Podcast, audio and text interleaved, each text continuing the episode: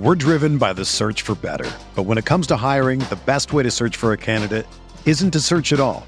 Don't search match with Indeed. Indeed is your matching and hiring platform with over 350 million global monthly visitors, according to Indeed data, and a matching engine that helps you find quality candidates fast.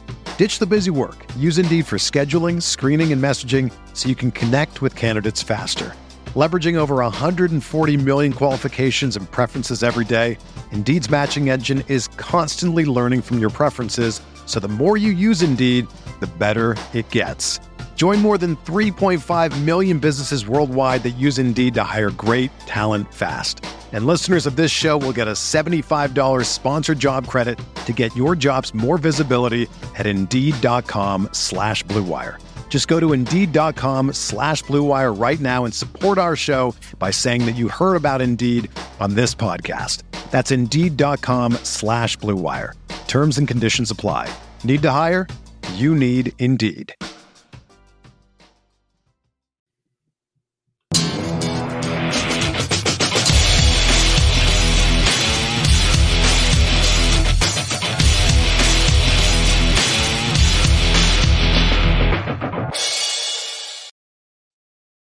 Hey, what is up, everybody? Welcome inside the Guilty as Charged podcast. My name is Steven. I am your host. Joining me today for the first time is a, a very special guest, Mr. Nick Cothrell, who uh, is the publisher for Charger Report for Sports Illustrated. He is new on the uh, Charger beat, so make sure and uh, after watching this or listening to this, go give him a follow and uh, check out his good work. So, Nick, thanks for taking the time to join me today. How are you doing? Doing great. Uh, thanks for having me on. Excited to get going here. Um, it's been about two weeks now, and you know, doing Chargers coverage, and it's it's been quite the two weeks to say the least. It's uh, been busy, but uh, you know, re- really fun. Yeah, you uh, you lucked out in terms of uh, a Chargers offseason to uh, really get started here. You know, you get a, a, Mike Williams extension, a Khalil Mack trade, which we'll, we'll dive into. Uh, but you used to cover the Rams for uh, Sports Illustrated, right? And and so I just kind of yep. wanted to you know allow you to have a little bit of an opportunity mm. to to allow fans to get familiar with you. Uh, what was covering the Rams Super Bowl run like for you?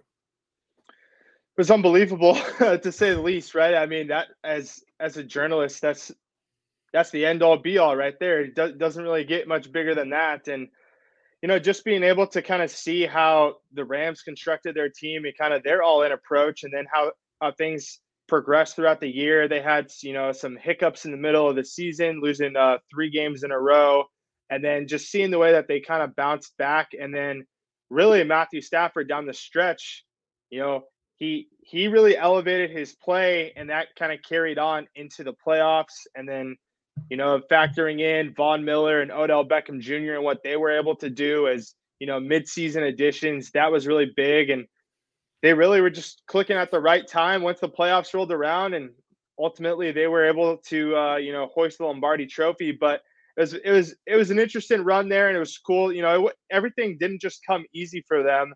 Um, it, they had a lot of ups and downs throughout the year, and you know, it, it was just it was just one of those seasons that was a special one to kind of chronicle, to say the least. Yeah, I'm sure that would be crazy. Hopefully, we uh, we both get to cover one of those kind of seasons uh, this year. So, yeah.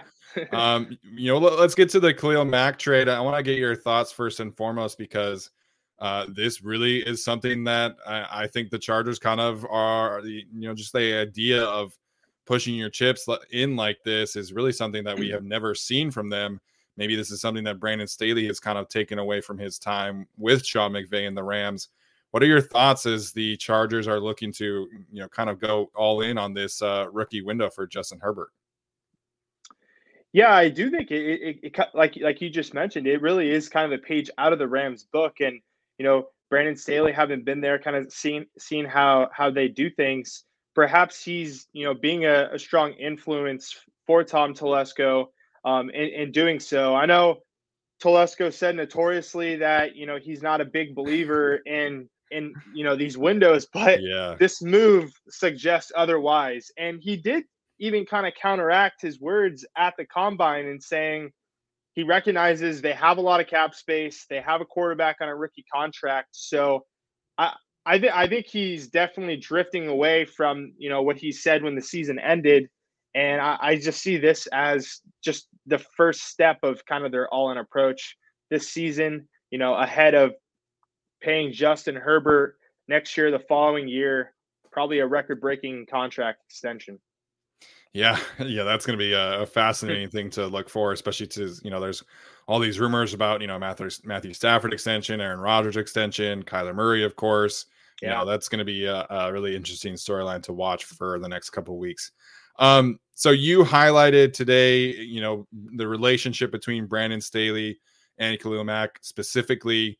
Um, how do you think that relationship played a role in this trade, and how do you think that Brandon Staley is going to be able to, you know, get the most out of Khalil Mack? Because I mean, he did have kind of a down season last year. Granted, it was ended prematurely to injury, uh, but where do you think that relationship stands right now, and, and where can it go from here on out?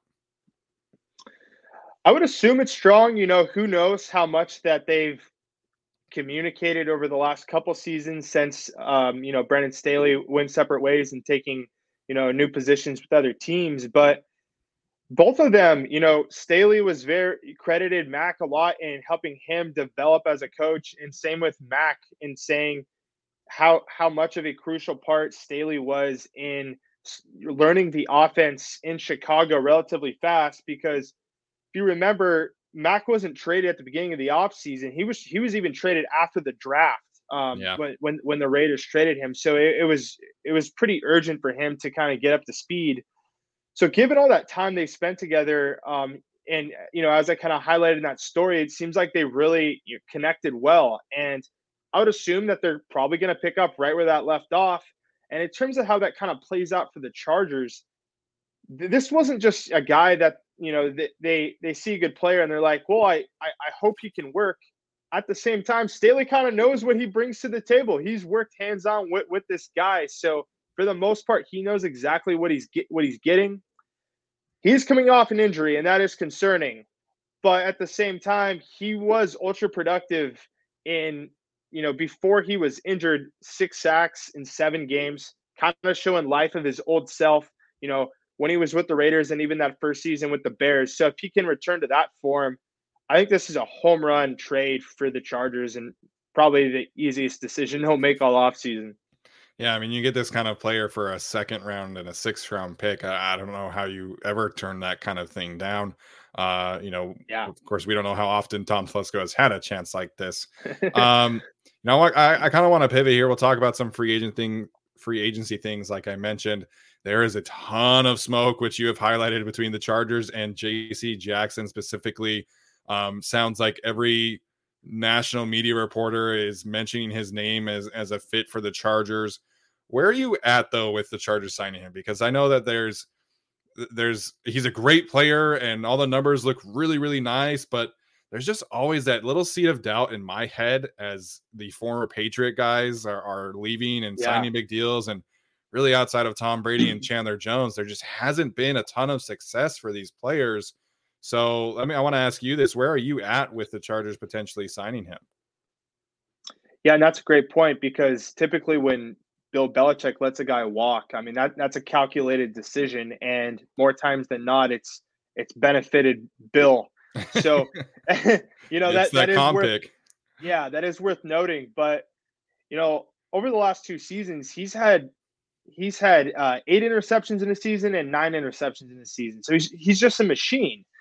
But at the same time, like for the Chargers' sake, he's get, he's going to net something in you know the probably the low 20 20 million dollar range. You know, I, I I would suspect. So at the same time, do they really want to allocate that much of their cap space to just one guy when really the defense isn't just one player away? They need a corner, they need a linebacker, they need a defensive tackle, or you know maybe multiple. Uh, so he's a great player, and he's going. He is a lockdown corner, but if you want to be able to kind of sprinkle some other players in, you know, maybe for the same value, you you can you know get even a Stephon Gilmore and you know a mid tier linebacker. So that's probably the route I would go. But at the same time, if you land J.C. Jackson, that's that that's that's still a home run signing. Uh, you know, just like I said about Khalil Mack, and pairing those two guys with Derwin James and uh, Joey Bosa, I mean that that's just four stars on that defense that could really, um, you know, lift up this unit from where it was a season ago. Yeah, I mean, obviously you're you're hoping for some development from Asante Samuel Jr. in this case too. So, sure. I mean, I'm I, like I'm not going to complain if they sign J.C. Jackson. You know, I, I, just think that there's a little bit of of doubt for me. So it, it does seem like the and I think that's fair. Yeah, and, and, it does seem like the cornerback position is kind of the next domino to fall for the Chargers. So, uh, who are some other guys that you think can make sense on the market if the Chargers do kind of miss out on this uh, bidding war for J.C. Jackson that seems to be happening? For me, I just I just keep going back to to Stephon Gilmore because I, I think his value really is is low. It's it's lower than than where it's been. And I think when he when he went to Carolina, he was just kind of he was just kind of hidden. Um, nobody really talked about him just based in the market he he was playing in. Yeah. And for me, that's the guy I, I would I would go after. And like I like I said, J.C. Jackson, that that's that that would still be great, but he's the guy that I, w- I would really focus focus in on. He's proven that he can be a, lo- a lockdown corner. He's you know just a couple seasons away from being the defensive player of the year, and yeah, yeah, I, I just think he's the guy that that really fits Brandon Staley's style and in having that elite cover corner pairing pairing him with uh, Derwin James, kind of like a similar combo that Staley had um, when he was with the Rams, when they had um, Jalen Ramsey and then John Johnson the third, really, you know, two lockdown guys on the back end, with one being a corner, one being a safety. Um, so that's kind of where I'm at. I, I really like Gilmore and uh, what he brings to the table. Yeah, man, the, the Carolina Panthers trading for him and then you know having to let him walk because they're trying to get for a quarterback just is yeah. a, a wild thing there. Yeah, it's, uh, it's pretty surprising, right? Because when you trade for a guy, typically you're you're going to be resigning him and giving him a contract extension. So for him to hit the market this early is uh, pretty wild. yeah, absolutely. And so, um, you know, I, I think we are going to see these Chargers uh, under Brandon Staley really kind of focus in on the defensive side of the ball and free agency. Where do you think that journey kind of leads them next after going for one of these cornerbacks? Sorry, you said you, you said like repeat that question. I, I kind of you kind of broke up. Okay, my bad. Um, yeah, I was just asking after uh, the Chargers get one of these corners, where do you think they go next in terms of free agency? I think they definitely have to go defensive tackle, um, just based based on where they you know sat last year um, and stopping the run. Um, Sebastian Joseph Day is a, a, hot name, as well as um, excuse me, the uh, um, blink on his name. The, the defensive tackle from, from the 49ers is another uh, good guy. DJ Jones. DJ Jones, thank you. Yeah, um, both of those guys rank very well according to PFF and, and stopping the run. Uh, now Sebastian Joseph Day, he's a guy that's coming off injury, um, and so you know that's something to kind of monitor. Is that going to be something that lingers over? But he does have the Brandon Staley connection, and so I just think that's something that they that they really need to focus uh, in on. Even when Brandon Staley was with the was with the Rams, you know, they really didn't have that strong of a linebacking corps. So, you know, kind of some of these rumblings about the Chargers coming out and signing one of these, you know, high end linebackers like a like a Bobby Wagner, I'm not really buying personally. Obviously, they need to add a, a linebacker in if because uh, Kyzir White, you know, d- doesn't come back. But I, I don't expect that to really be like their primary focus, you know, uh, early on in free agency. Yeah, that position in general is just going to be really interesting to uh, see how Brandon Staley handles that because I mean, you could argue that that's kind of their deepest position right now. That that you know you have a high draft pick in Kenneth Murray, you still have Drue Tranquill. They really like Amen Ogbongbemiga reportedly, and this Vic Fangio tree has never really valued linebackers as much as you know like going out and paying 10 million 11 million dollars yeah. or whatever the cost is for bobby wagner as much as uh, i love bobby wagner right but i think you know that that name connected to the chargers really never made sense to me because you know these Fangio coaches just don't place that high of a priority on it at least in terms of free agency you know we've never seen any of them really kind of go out of their way to sign a top tier free agent linebacker yeah, and I, I think that's really just because they want to be so multiple and they, they really use a lot of defensive backs. So when when you only have you know at times one linebacker on a field, it's like they don't want they, they don't want to invest so, so much of their cap space or you know high draft capital on stashing all these linebackers, and then you know when when they're going to different concepts and and they only have one linebacker, sometimes two linebackers on the field, it's like it, they they could allocate the resources better by just stacking the deck with you know good cornerbacks and safeties. Yeah, uh, I've been an advocate of that. I think with Derwin James, you have a guy who basically is the size of a linebacker. So yeah, exactly. You know, allowing him to play in the box some more often. You know, I'm I'm an advocate of getting a, a third legitimate safety back there and be able be able to allow Derwin and Nasir Adderley kind of play around the box a little bit more often, and, and maybe get somebody you know to kind of patrol the the deep part of the field that way. Yeah, get like a center fielder that just you know, directs traffic back there and let Derwin, uh, you know, kind of do the dirty work in the box and let just let him go sideline to sideline and, and work more free. And you know, he already has freedom, but if there's a, if there's a you know a ball hawking safety that you can pair him with, who know who knows what level Derwin can go to next, right? Yeah, and I think we saw. I mean, obviously you were covering the Rams, but I think we saw down the stretch of the last season that they want to move Adderley around a lot, a little bit more than they have been able to.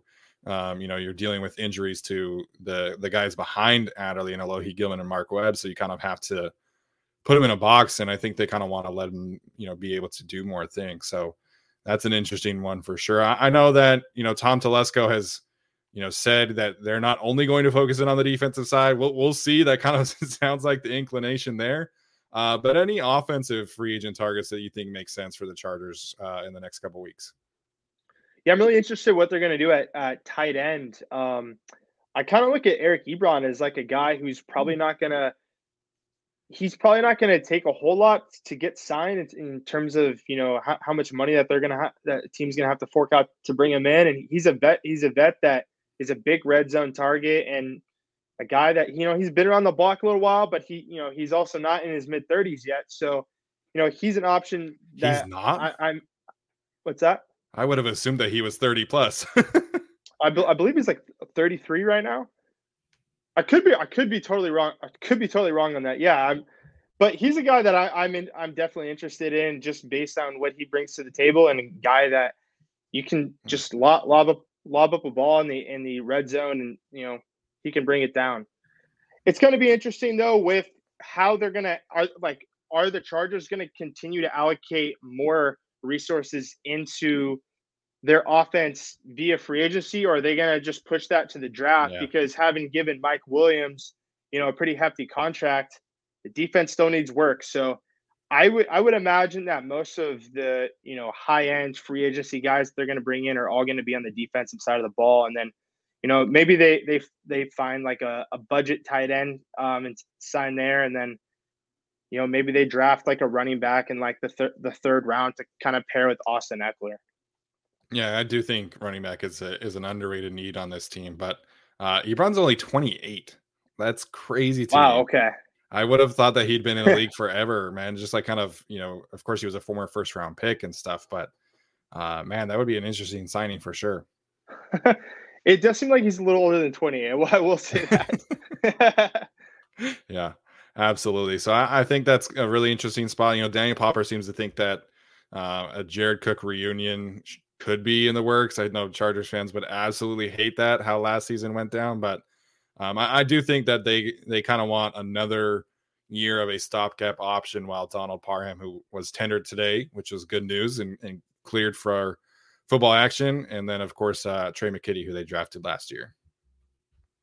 Yeah, and you'd have to imagine like I mean, ideally, their plan, right, is for Parham to take another step forward and yeah. what he was able to do be- before, you know, that scary incident and what happened to him. But you know, from from a pass catching standpoint, obviously he's just a massive target. So if you know yes. he can continue to progress, and then as well as you know improving as a blocker, that that would really be beneficial. And you know, pairing him with like a a relatively cheap veteran and kind of having that two tight end tandem. Yeah, Absolutely. So uh, lots of great stuff here. You know, I particularly not thought of the Eric Ebron thing. So uh, Nick, thank you for taking the time to join me today. Where can uh, Chargers fans find you uh, and find your work? Yeah, you can find me uh, at Nick Cothrell on Twitter, and then uh, post all my work on there as well as at chargersreport.com, part of the Sports Illustrated media group. So putting out stuff daily there, and um, with you know free agency starting up, I'm sure we're in store for a bit a busy week. So check there for all the work, and we'll have all the latest Chargers news. Yeah, absolutely, definitely uh, check him out, Chargers fans. Be sure and follow him. Turn those notifications on because Nick is doing a, a, great job over here on the Chargers beat. So, Nick, thank you for joining me today, man, and we'll uh, talk to you soon. Yeah, appreciate it, Stephen.